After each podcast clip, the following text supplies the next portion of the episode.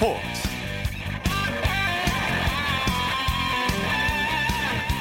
여러분 안녕하십니까? 아나운서 이창진입니다.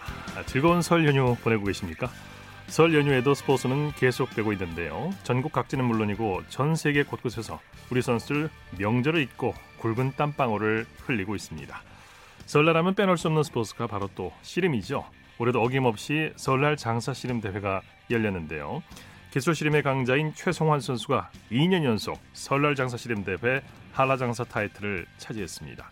설날 대회에서만 4차례 정상을 차지한 최성환 선수 2020년 첫 씨름 대회에서 통산 8번째 한라 정상에 등극하면서 설날 씨름의 최강자임을 입증했습니다.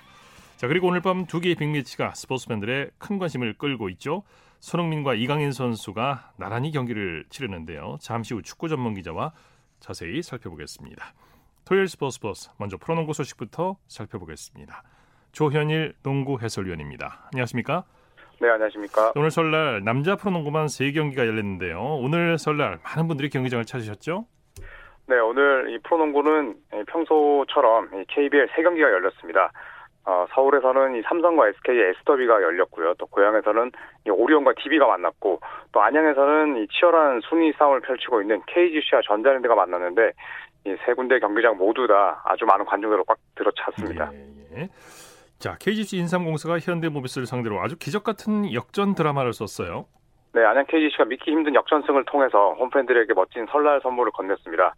아, 오늘 이 인천전자랜드 치른 4라운드 맞대결에서 72대 70으로 승리했는데요. 네. 아, 오늘 승리한 KGC는 이 SK가 또 삼성에게 패하면서 공동 선두에 올랐고 어, 이, 이날 패배로 또 아쉬운 어, 역전패를 떠하는 전자랜드는 다잡은 승리를 놓치고 말았습니다. 네. KGC 인삼공사가 경기 내내 고전을 면치 못했는데 막판에 집중력을 발휘했죠. 네, 이 KGC는 2쿼터 중반에 전자랜드가 역전을 허용한 뒤에 경기 내내 끌려다녔습니다. 아, 4쿼터 중반에 10점 차 이상의 점수가 벌어지면서 패색이 짙었지만 이 KGC 선수들은 포기하지 않았는데요. 이 전성현과 브랜든 브라운 또 박지훈 선수 연속 득점으로 팀 분위기를 끌어올렸습니다. 네.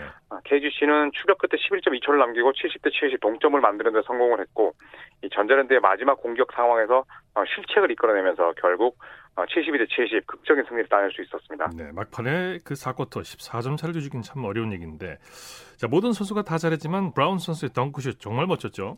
네, 이 크리스 맥컬러 선수의 부상 때문에 오늘 브랜든 브라운 선수는 거의 풀타임을 뛰어야 했습니다. 아, 전자랜드의 골밑에 맞서서 20득점, 리바운드 12개로 더블 더블을 달성했고요.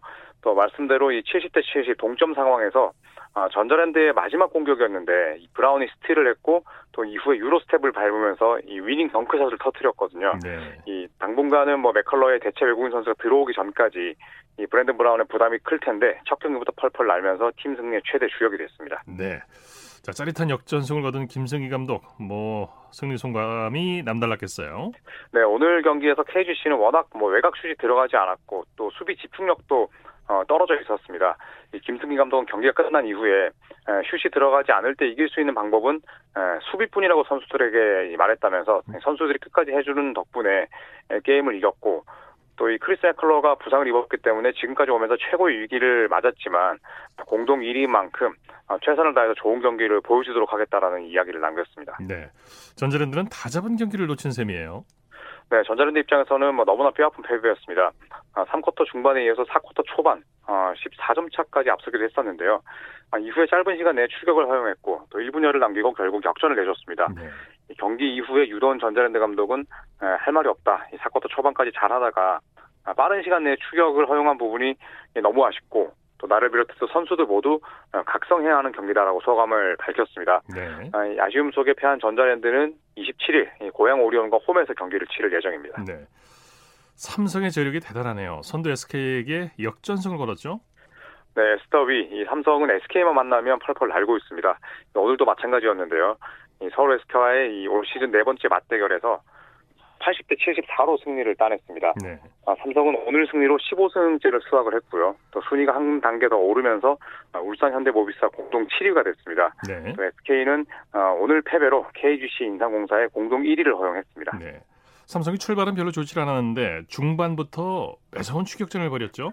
네, 삼성은 SK를 상대로 3쿼터까지 8점 차로 지었습니다. 자, 하지만 4쿼터에만 무려 26점을 몰아치면서 아, 역전승을 따냈는데요. 어, 이 장민국 선수가 4쿼터에만 8점을 올리면서 역전극의 1등 공신이 됐습니다. 또 3점 슛이 터진 덕분도 컸는데 3쿼터까지 삼성의 3점 성공률은 11%, 19개 던져서 2개밖에 넣지를 못했습니다. 네. 하지만 4쿼터 들어서 김동욱, 또 이관희 선수가 쿼터 초반에 3점을 연거푸 꽂아 넣었고요. 또 삼성의 새 외국인 선수인 제임스 톤슨이 화끈한 덩크로 경기를 끝내면서 역전승을 마무리했습니다. 네. 이 데뷔를 치른 톰슨 선수 어땠습니까? 네, 오늘 뭐 전반적으로 좋은 활약을 펼쳤습니다. 오늘 경기가 아, 프로농구 데뷔전이었는데요. 네. 9득점 아, 또 리바운드 11개로 거의 더블 더블에 가까운 아, 기록을 냈습니다. 이 SK와의 리바운드 싸움에서도 31대 25로 삼성이 앞설 수 있었던 것도 이 톰슨의 덕이 컸고요. 특히 이 4쿼터 종료 1분 4초 전에 덩크에 이은 추가 자유투를 성공시키면서 승리를 가져오는데 더 큰 몫을 담당했습니다. 네. DB의 질주가 무섭네요. 오리온을 꺾고 7연승을 거뒀죠? 네, DB가 아주 잘 나가고 있습니다. 아, 오늘 고양 오리온과 원정 맞대결에서 95대 78로 손쉽게 승리를 따냈는데요. 아, 새해 들어서 이 모든 경기에서 승리한 DB는 7연승을 달리는 동시에 또 고양 원정 8연승을 달성하면서 공동 2위까지 순위를 아, 끌어올렸습니다. 네. 이 오리온은 이승현 선수가 11득점 리바운드 8개로 분전했지만 승부를 뒤집지는 못했습니다. 네, 오늘 DB는 그야말로 완벽에 가까운 경기력을 보여줬죠. 네, 뭐 사쿼터 한때 최대 점수차가 24점일 정도로 어, 압도적인 경기력을 선보였습니다. 네. 단한 번의 리드도 내주지 않은 완벽한 승리였는데요. 아, DB는 1쿼터부터 아, 특유의 이 빠른 스피드로 상대 수비를 압도하면서 손쉽게 골밑 득점을 따냈습니다. 네. 아, 특히 뭐 양 팀의 승패를 가른 요소는 속공이라고 볼 수가 있는데 아, DB가 4쿼터까지 올린 속공 점수가 무려 29점인 반면에 이 오리온은 단 6점에 그치면서 결국 DB의 대승으로 끝이 났습니다. 네, 오늘 수훈 선수를 든다면요? 네, 두경민 선수의 활약이 단연 돋보였습니다. 오늘 21득점 또 어시스트 4개로 어, 양팀 통틀어서 최다 득점 기록을 세웠고요. 특히 2점 야투가 좋았습니다. 아, 7개를 시도해서 7개를 모두 집어넣었고 또 두경민 선수의 백코트 파트너인 이 허웅 선수가 17 득점에 리바운드 6개 또 오누아쿠가 18 득점에 10개 리바운드로 더블 더블을 달성했습니다. 네. 자, 내일 프로농구 경기 일정과 관전 포인트 짚어주시죠. 네, 내일은 어, 평소와 다르게 어, 일요일이지만 이 프로농구가 두 경기밖에 열리지 않습니다. 아, 울산에서는 현대모비스와 창원 LG가 만나게 되는데요. 이 두 팀이 최근 들어서 희비가 엇갈리면서 어, 승차가 많이 줄어들었습니다. 네. 그리고 부산에서는 KT와 KCC가 만납니다. KCC가 직전 경기 창원 LG에게 이변의 희생양이 됐기 때문에 과연 KT 홈에서 이 반등의 계기를 마련할 수 있을지 기대가 되는 경기입니다. 네. 자 그리고 미 프로농구 NBA 소식 전해주시죠. 네, 오늘 이 미러키 벅스가 샬롯 호네츠와 이 프랑스 경기를 펼쳤습니다. 아, 이 NBA 정규리그 사상 처음으로 이 프랑스에서 경기가 열렸는데요. 아, 미러키가 13점 차 대승을 따내면서 또 가장 먼저 40승을 달성했습니다. 그리고 모두가 주목하고 있는 이 1순위 신인인 이 자이언 윌리엄스는 데뷔전에 이어서 또 오늘도 좋은 활약을 펼치면서 또 향후 이 활약을 기대케 했습니다. 네, 소식 감사합니다. 네, 고맙습니다. 프로농구 소식 조현일 농구 해설위원이었고요. 이어서 프로배구 소식 살펴보겠습니다. 스포츠 동아의 강산 기자입니다. 안녕하십니까? 네, 안녕하세요. 네, 현대캐피탈이 KB 손해보험을 상대로 역전승을 거뒀네요. 네, 그렇습니다. 현대캐피탈은 오늘 의정부 실내체육관에서 열린 KB 손해보험과의 경기에서 3대 1의 승리를 거두면서 3연승과 더불어 승점 42점을 마크했습니다. 네, 이렇게 되면 선두권 경쟁이 더 뜨거워지게 되는 거죠? 그렇죠. 지금 선두 우리 카드가 47점으로 1위를 달리고 있는 가운데 2위, 2위 대한항공과 3위 현대캐피탈이 나란히 승점 42점을 마크하고 있는데요. 선두권 경쟁 지금 5점 차이인 만큼 언제든 경기가 많이 남아 있기 때문에 바뀔 가능성은 충분히 남아 있습니다. 네. 초반에는 KB 손해보험이 주도권을 잡았는데 승부가 어디서 뒤집혔습니까? 네, 역시 1세트 경기 초반에는 KB손해보험이 새 외국인 선수 마테우스의 활약을 앞세워서 앞서 나갔지만 현대캐피탈이 2세트부터 특유의 공격력을 발휘하면서 확실히 살아났는데요. 네. 오늘 다우디 선수를 비롯해서 삼각편대와 센터진의 그 융합이 굉장히 좋은 경기였습니다. 네, 다우디 선수가 맹활약했어요. 말씀하신 대로. 그렇습니다. 이 다우디 선수가 들어오고 나서 정말 현대캐피탈의 경기력이 180도 달라졌다라는 평가를 하고 있는데요. 네. 오늘도 24득점을 기록하면서 팀 승리에 결정적인 힘을 보탰습니다. 네, 또 어떤 선수들이 팀 승리에 보탬이 됐습니까? 네, 전광인이 17득점을 올렸고요. 박주현, 박주형이 12득점, 신영석이 11득점을 올리면서 4명의 선수가 두 자릿수 득점을 올리는 활약을 펼쳤고, 네. 또 세터 황동일 선수가 6점을 기록하면서 공격, 공격 본능도 뽐냈습니다. 네. 여자부에서는 GS 칼텍스가 한국도로공사에게 진땀승을 거뒀네요. 네, 정말 이 경기 보면서도 손에 땀을 쥐게 했는데요. 네. 오늘 장충체육관에서 열린 경기에서 GS 칼텍스가 도로공사를 세트 스코어 3대 2로 꺾고 3위자 2위 흥국생명을 승점 1점 차로 추격했습니다. 네, GS 칼텍스의 삼격 편대가 맹활약했죠. 네, 그렇습니다. 이 경기 정말 러츠 선수가 30득점을 올리고 이소영과 강소희가 각각 16득점씩을 보태면서 이 삼각편대가 62점을 합작하는 엄청난 활약을 보여줬고요. 네. 여기에 베테랑 한수지 선수가 블로킹 3개와 속공 5개를 포함해서 8득점으로 든든하게 힘을 보탰습니다. 네, 풀세트 접전이었는데 승부가 어디서 갈렸습니까? 사실 이 경기가 2세트와 3세트가 전부 접전 끝에 패한 팀이 그 후유증을 털어내고 다음 세트를 가져왔기 때문에 역시 5세트의 승부처가 있었다고 볼 수가 있겠는데요. 네. 5세트 10대 8 상황에서 도로공사가 득점할 수 있는 기회를 모두 범실로 날려버리면서 넉점 차가 되는 바람에 GS 칼텍스가 조금 더 손쉽게 승리를 가져갈 수 있었습니다. 네. 한국도로공사가 지긴 했지만 박정아, 하이진 선수는 잘해줬어요. 그렇습니다. 이 외국인 선수 산체스 선수가 빠진 상황에서 두 선수의 좌우 날개가 정말 좋은 활약을 해줬는데요. 박정아 선수가 25득점, 하예진 선수가 20득점을 올리면서 오늘 정말 좋은 경기력을 보여준 게 그나마 위안거리였고요. 네. 한 가지 아쉬운 점이라면 배윤아 선수가 3세트 3대3 상황에서 수비 도중에 팔꿈치를 다쳐서 코트를 떠나는 바람에 제대로 된 전력을 가동하지 못한 부분이 아쉬움으로 남게 됐습니다. 네. 듀스칼텍스의 차상현 감독 이겼지만 아쉬움이 남는 경기다 이렇게 얘기했는데 뭐가 그렇게 아쉬웠을까요? 그렇습니다. 아무래도 차상현 감독이 굉장히 욕심이 많은 스타일이기 때문에 선수들에게 조금 더 완벽한 경기력을 추구하고 있죠. 특히 오늘 경기에서는 이겼음에도 불구하고 범실이 한국도로공사보다 하나 많은 25개나 저질렀는데요. 네. 이런 부분에 대해서 더 강한 팀이 되기 위해서는 범실을 줄여야 한다는 부분을 강조했습니다. 예. 자, 프로배구 중간 순위 살펴볼까요? 네, 남자분은 승점 47점의 우리카드가 선두고요. 나란히 승점 42점인 대한항공과 현대캐피탈이 승수 차이로 2위와 3위에 랭크가 되어 있습니다. 승점 37점의 OK저축은행이 4위, 32점의 삼성화재가 5위고요. 나란히 승점 20점인 KB손해보험과 한국전력은 세트 득실률 차이로 6위와 7위에 랭크가 되어 있습니다. 여자부의 경우에는 현대건설이 승점 38점으로 선두고요. 승점 34점의 흥국생명이 2위, 33점의 GS칼텍스가 3위고요. 오늘 승점 1점을 추가한 한국도로공사가 4위, 승점 20점의 KGC 인삼공사가 5위고요. 승점 16점의 IBK 기업은행이 최하위로 처져 있습니다. 네, 소식 감사합니다. 고맙습니다. 프로배구 소식 스포츠 동아의 강산 기자였습니다.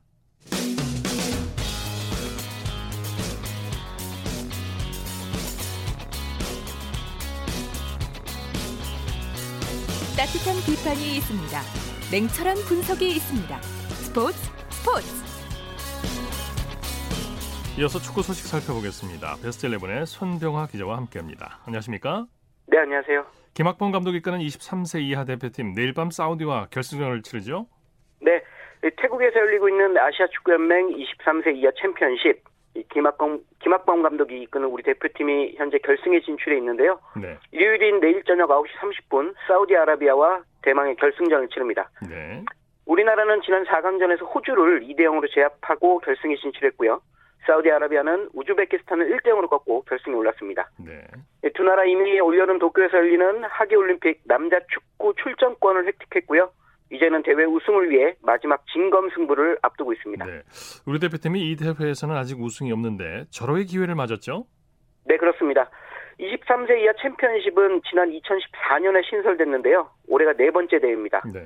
대회가 생긴 지 얼마 되지 않긴 했지만 아시아 최강인 우리나라가 이 대회에서 우승하지 못했다는 건 그간 좀 아쉬웠습니다.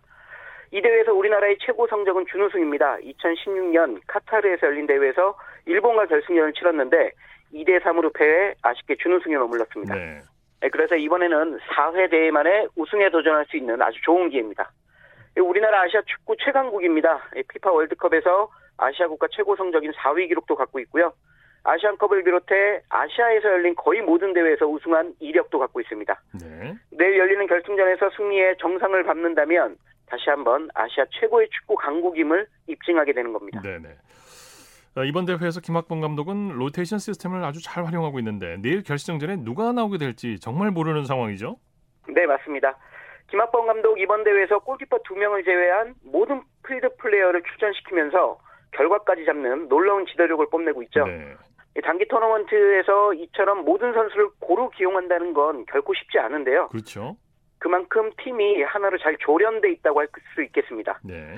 우리나라 조별라운드 첫 경기였던 중국전 이후 4강까지 매번 선수들을 대폭 변화해 기용했는데요. 두 번째 경기에서는 무려 7명의 선수를 바꿨고요.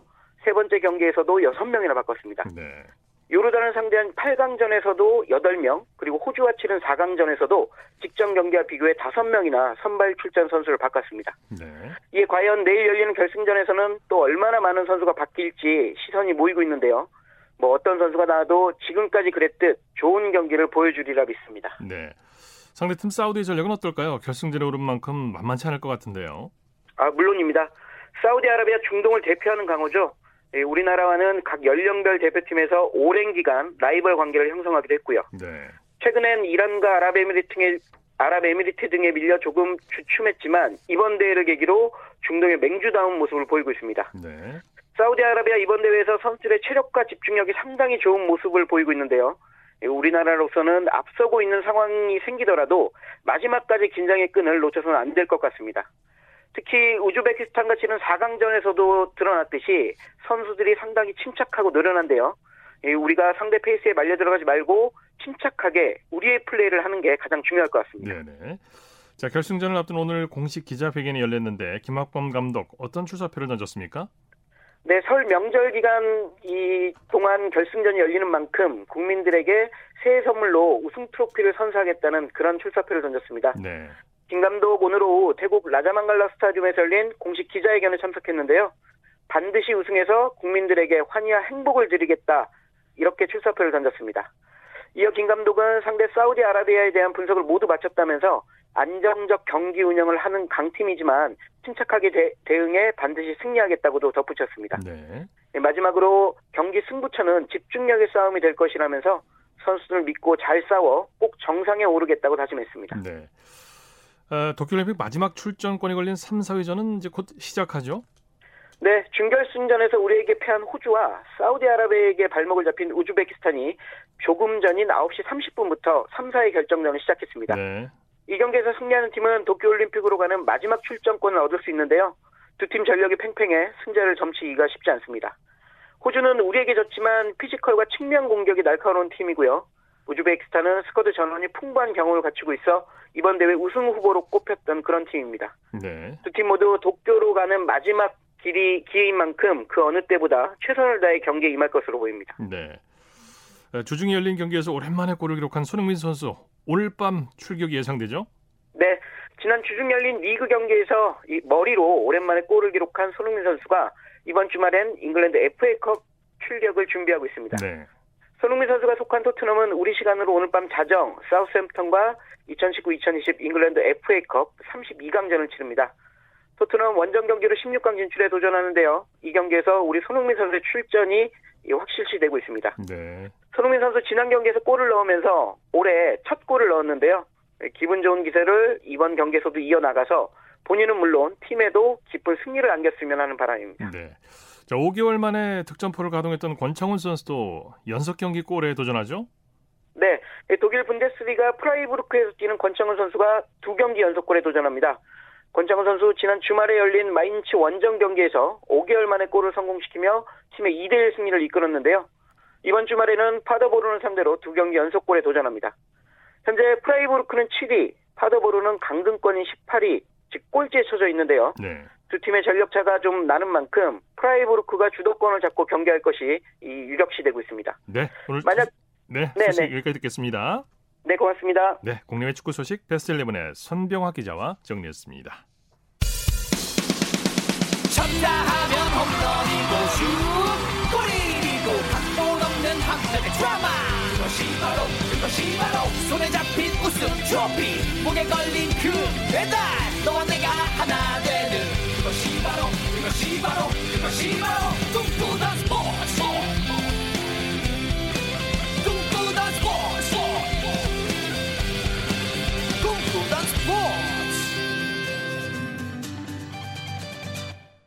이어서 매주 토요일 보내드리는 정수진의 스포츠 현장 시간입니다.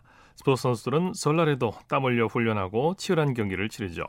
자, 엄청난 스케이팅 속도 그리고 현란한 스틱 기술 그리고 강한 몸싸움으로 겨울 스포츠의 꽃으로 불리는 아이스하키. 어, 한국 아이스하키의 명가인 안양 한라가 아시아리그 아이스하키에서 정기리그 우승을 놓고 각축전을 벌였는데요. 오늘은 그 현장으로 함께 가보시죠.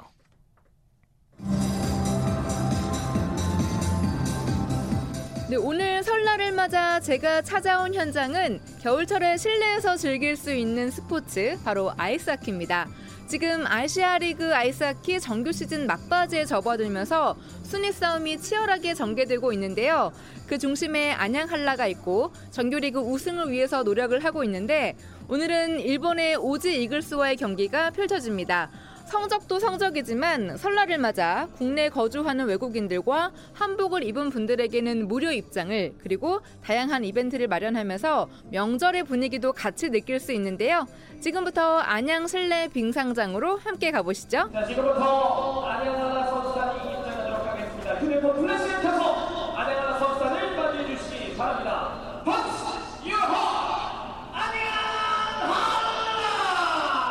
안양 한라 아이스하키단에서 근무하고 있는 원영하입니다. 아시아 리그는 2003년에 시작한 리그고요. 현재는 한국의 두 팀, 일본 네 팀, 러시아 사할린 한 팀, 총 7개 팀이 팀당 36경기씩 치르고 있고요. 이제 거기서 1위부터 4위까지 플레이오프로 최종 챔피언 자리를 가리고 있습니다. 특히 한국 입장에서는 아시아리그를 통해서 전체적인 팀의 경기력도 올라갔고 그 결과 이제 평창 올림픽에도 진출을 하면서 경쟁력 있는 팀으로 이제 발돋움했고요. 선수들의 플레이 자체가 수준이 올라가 있는 상태입니다. 이제 안양 한라가 아시아리그에서 다섯 번 챔피언 자리에 오르면서 가장 많은 우승을 한 팀인데요. 정규리그 4경기를 남아 남아둔 상태에서 1위 자리에 올라 있긴 하지만 그 러시아 사할린 팀과 아직 우승 경쟁 구도를 하고 있기 때문에 총력전을 펼칠 거라고 저희 마르티넥 감독이 경기 전에 저에게 말해줬습니다. 올 시즌 순위를 보면은 사할린과 한라가 이제 1, 2위를 다투고 있고 3위 자리는 아마 오지 이글스가 될 것 같고 남은 4위 자리를 두고 일본의 아이스벅스, 크레인즈 그리고 한국의 대명 세 팀이 지금 승점 3, 3점 차 이내로 좀 각축전을 벌이고 있습니다. 그래서 리그 막판 순위 싸움도 굉장히 재밌기 때문에 좀 많은 관심을 가져주시면은 하키의 매력에 빠지지 않을까 기대가 됩니다.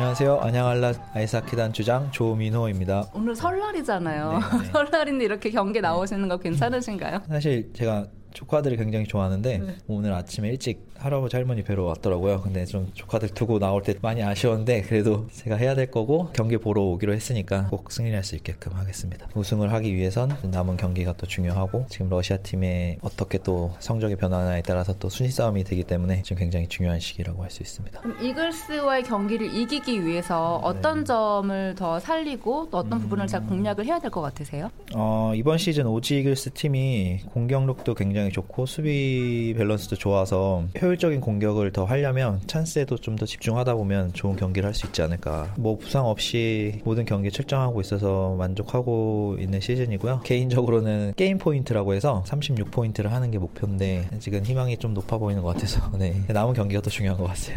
안양알라 입단해서 아시아리그를 뛴 지 11년, 12년 차 되고 있거든요. 아시아리그라는 이런 큰 무대에서 계속 하키 생활을 하고 있다는 것 자체가 지금도 너무 행복하고 지금처럼 잘 할 수 있게 준비를 많이 해야 될 것 같아요.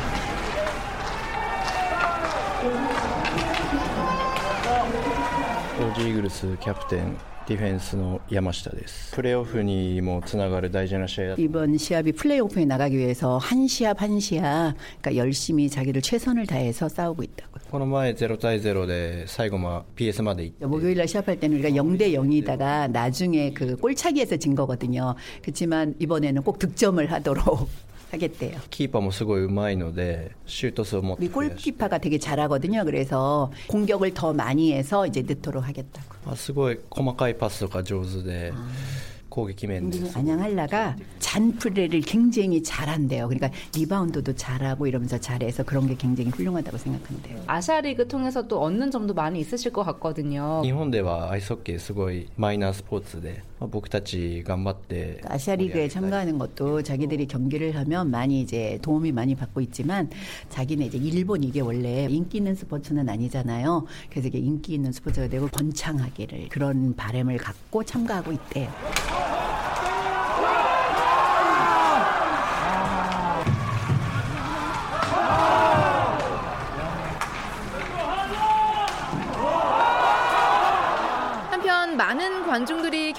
시작 전부터 와서 이벤트도 함께 즐기고 경기도 재미있게 관람하는 모습인데요.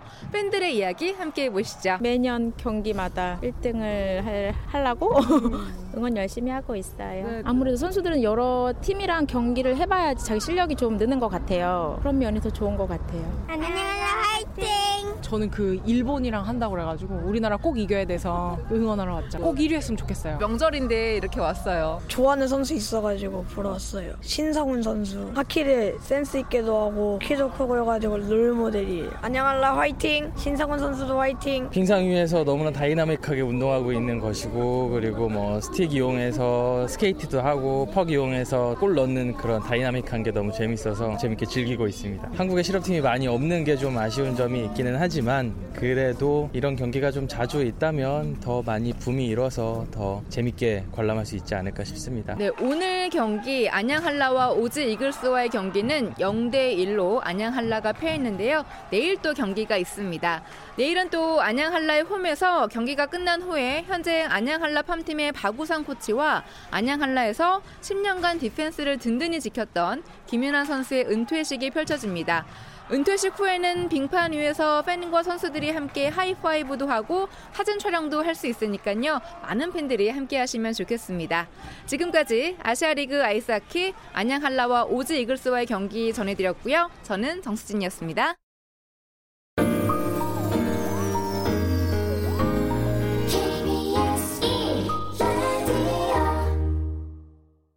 이어서 우리나라 스포츠 각 종목의 발전 과정을 살펴보는 스포츠 기록실 시간입니다. 라디오 한국 스포츠 100년사 중에서 한국 스포츠의 여명기를 살펴보고 있는데요. 스포츠 평론가 신명철 씨와 함께합니다. 안녕하십니까? 네, 안녕하십니까? 네, 제1회 전조선 야구 대회에는 서울 팀이 없었는데 제2회 네. 대회에는 지방 팀이 많이 참가했다고요? 네, 이 대회 중학대회는 경신학교, 휘문고보, 오산고보. 이 학교는 지금은 서울에 있지만 일제 강점기에는 평안북도 정주에 소재하고 있었고요. 네. 인천 송도고보, 중앙고보, 개성학당. 어, 일제 강점기 휴전 어, 직후에 38선이 있었을 때마다 38선 남쪽에 있었던 지역 아니겠습니까? 네. 개성이 예 한국전쟁 이후에 이제 북한 지역으로 넘어갔습니다만은 그리고 보성고보 등 7개 팀이 출전을 했고요. 청년단에는 서울 청년회, 필론 운동부, 숭실 전문 이 학교도 역시 지금은 서울에 있지만 일제강점기에는 평양에 있었고요. 전경신, 천도교 청년회, 인천 한용단, 맹신운동부, 반동구락부, 대구 청년회 등 9개 팀이 나왔습니다. 네. 제1회 대회 때는 지방팀 이 한 팀도 없었지만 제2회 대회는 지방팀들이 대거 출전했다는 점이 불과 1년 만에 큰 발전이라고 볼 수 있겠습니다. 네.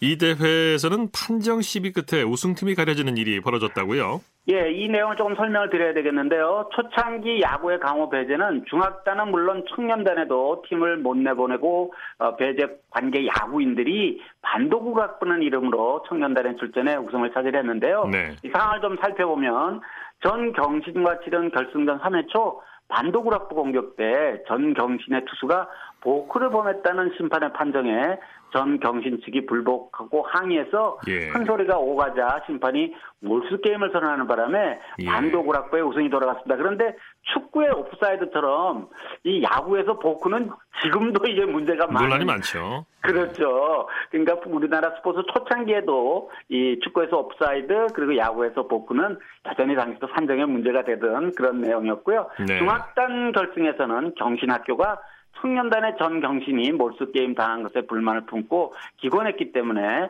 휴문고보가 부전승으로 우승을 했습니다. 네. 다음 해인 1922년 조선체육회가 제2회 전조선 축구대회를 개최했는데 이 대회는 네네. 이렇다 할 불상사 없이 치러졌다고요? 네, 그렇습니다. 그해 2월 11일부터 사흘 동안 경성중학운동장에서 제2회 전조선 축구대회가 열렸는데요. 네. 이 대회 중학단에는 휘문고보, 중앙고보, 보성고보, 경신학교, 그리고 평양에 있는 광성과 숭실, 그리고 대구의 개정 팀들이 참가를 했고요. 청년단에도 지방에 있는 데를 팀들을 포함해서 모두 11개 팀이나 출전하는 상황을 이뤘는데요. 예.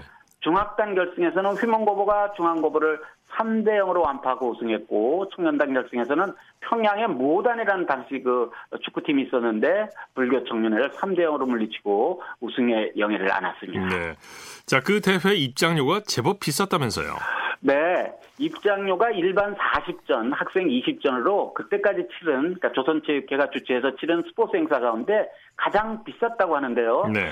저도 이 당시 그 돈의 가치가 얼마인지 좀 궁금해서 예. 몇 가지 자료를 찾아봤더니 그 찾아본, 찾아본 자료에 따르면 일제 강점기인 1920년대 물가 가운데 커피가 10전이었다고 해요. 예. 그리고 이발비가 30전. 예. 영화 관람료가 50전이었다고 합니다. 그러니까 영화 관람료와 스포츠 행사 입장료가 거의 비슷했다. 요즘 요즘과 비슷하지 않나요? 네. 요즘은 스포츠 관람료가 좀 비싸기도 할 것 같기도 하고 특석의 경우는 S석의 경우는. 아무튼 네 중계 중인 아 징계 중인 배제는 여전히 모습을 드러내지 못했고요. 그러나 서울과 평양의 대결은 중학단 청년단에서 모두 있었기 때문에 첫날부터 많은 관중이 모여들었고 이틀째에는 5천 명이 되는 관중이 막 구름같이 몰려들었다고 당시 신문이 보도를 했습니다. 네네. 이제 2회 대회가 별 염려 없이 불상수 없이 이제 개최가 됐고 네네. 그러니까 이제 조선체육회가 곧바로 제2회 전조선 정구 대회를 열었다고요. 네네. 정구는 이제 한때 많은 스포츠 팬들이 아시는 연식 종구로 이제 불리던 종목 네. 아니겠습니까? 요즘 이제 소프트 테니스라고도 이제 불리고 있고요. 이 종목이 일제 강점기에는 꽤 인기가 있었던 종목이었습니다. 네. 네 1922년 5월 20일부터 사흘 동안 보성 고보 운동장에서 제2회 전수선 정구대회가 열렸는데요. 이 대회에서는 참가금을 받았습니다. 그러니까 출전하는 팀들이 출전비를 내고 경기를 했어야 되는데요. 네. 그 참가비가 10원이었다고 해요.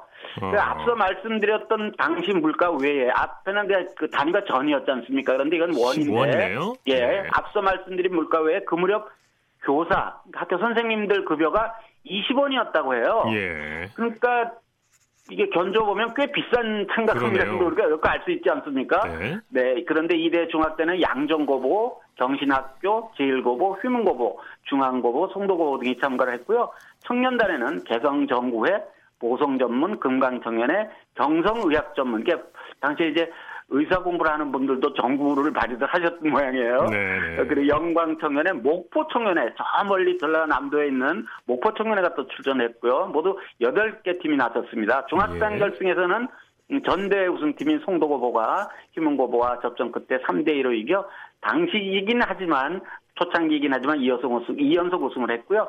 청년단 결승에서는 금강청년회가 목포 청년회 3대1로 이겨 우승을 차지했다는 기록이 남아 있습니다. 네, 오늘 말씀 잘 들었습니다. 고맙습니다. 네, 고맙습니다. 다음 시간에 얘기 이어가도록 하겠습니다. 스포츠 기록실 스포츠 평론가 신명철 씨와 함께했습니다.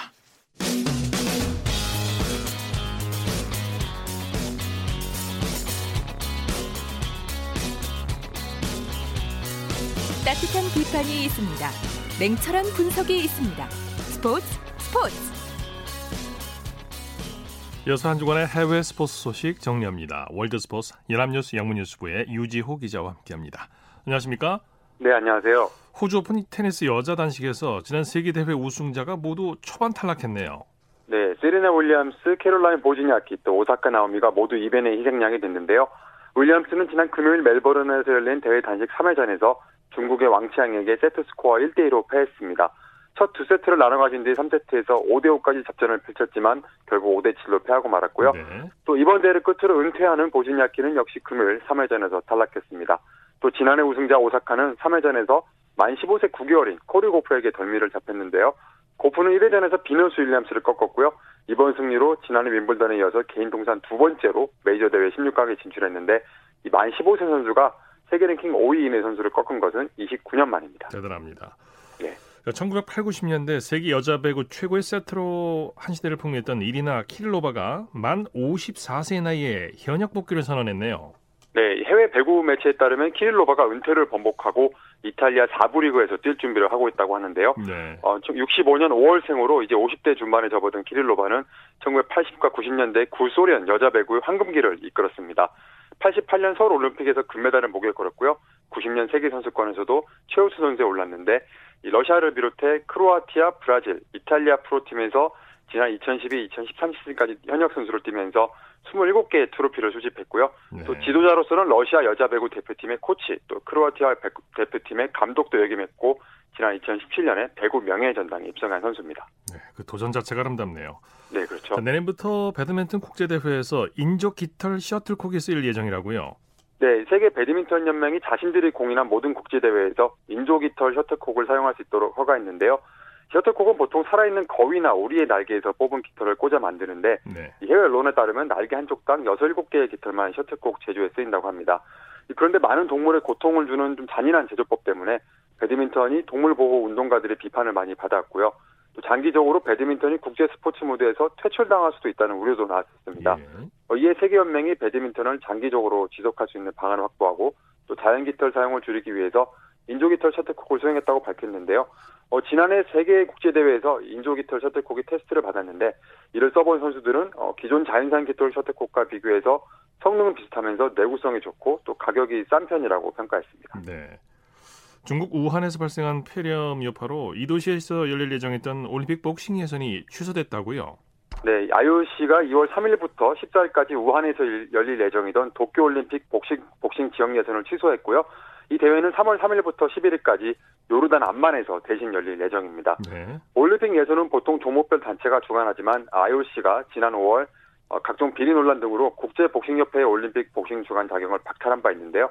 이 당초 IOC는 폐렴 발생 후에도 대회를 강행하려 했는데 사태가 심각해지자 결국 지난 목요일 취소 결정을 내렸습니다. 네. 또이 폐렴 확산의 여파로 다음 달 초로 예, 예정되어 있던 중국 축구협회 슈퍼컵 경기, 또 올림픽 여자축구 예선 경기도 모두 장소가 변경되었거나 무기한 연기됐습니다. 네.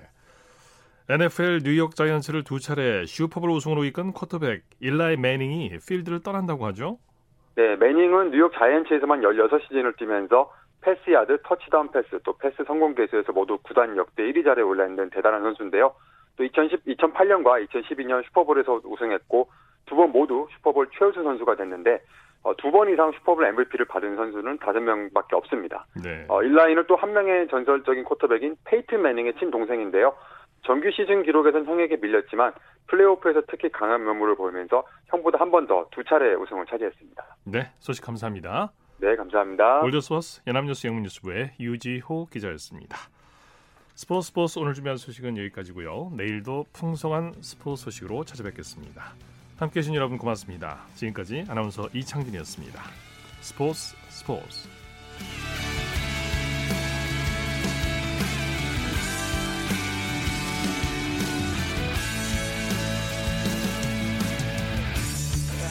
sun goes down in front of me Reminds me where I wanna be With you and you alone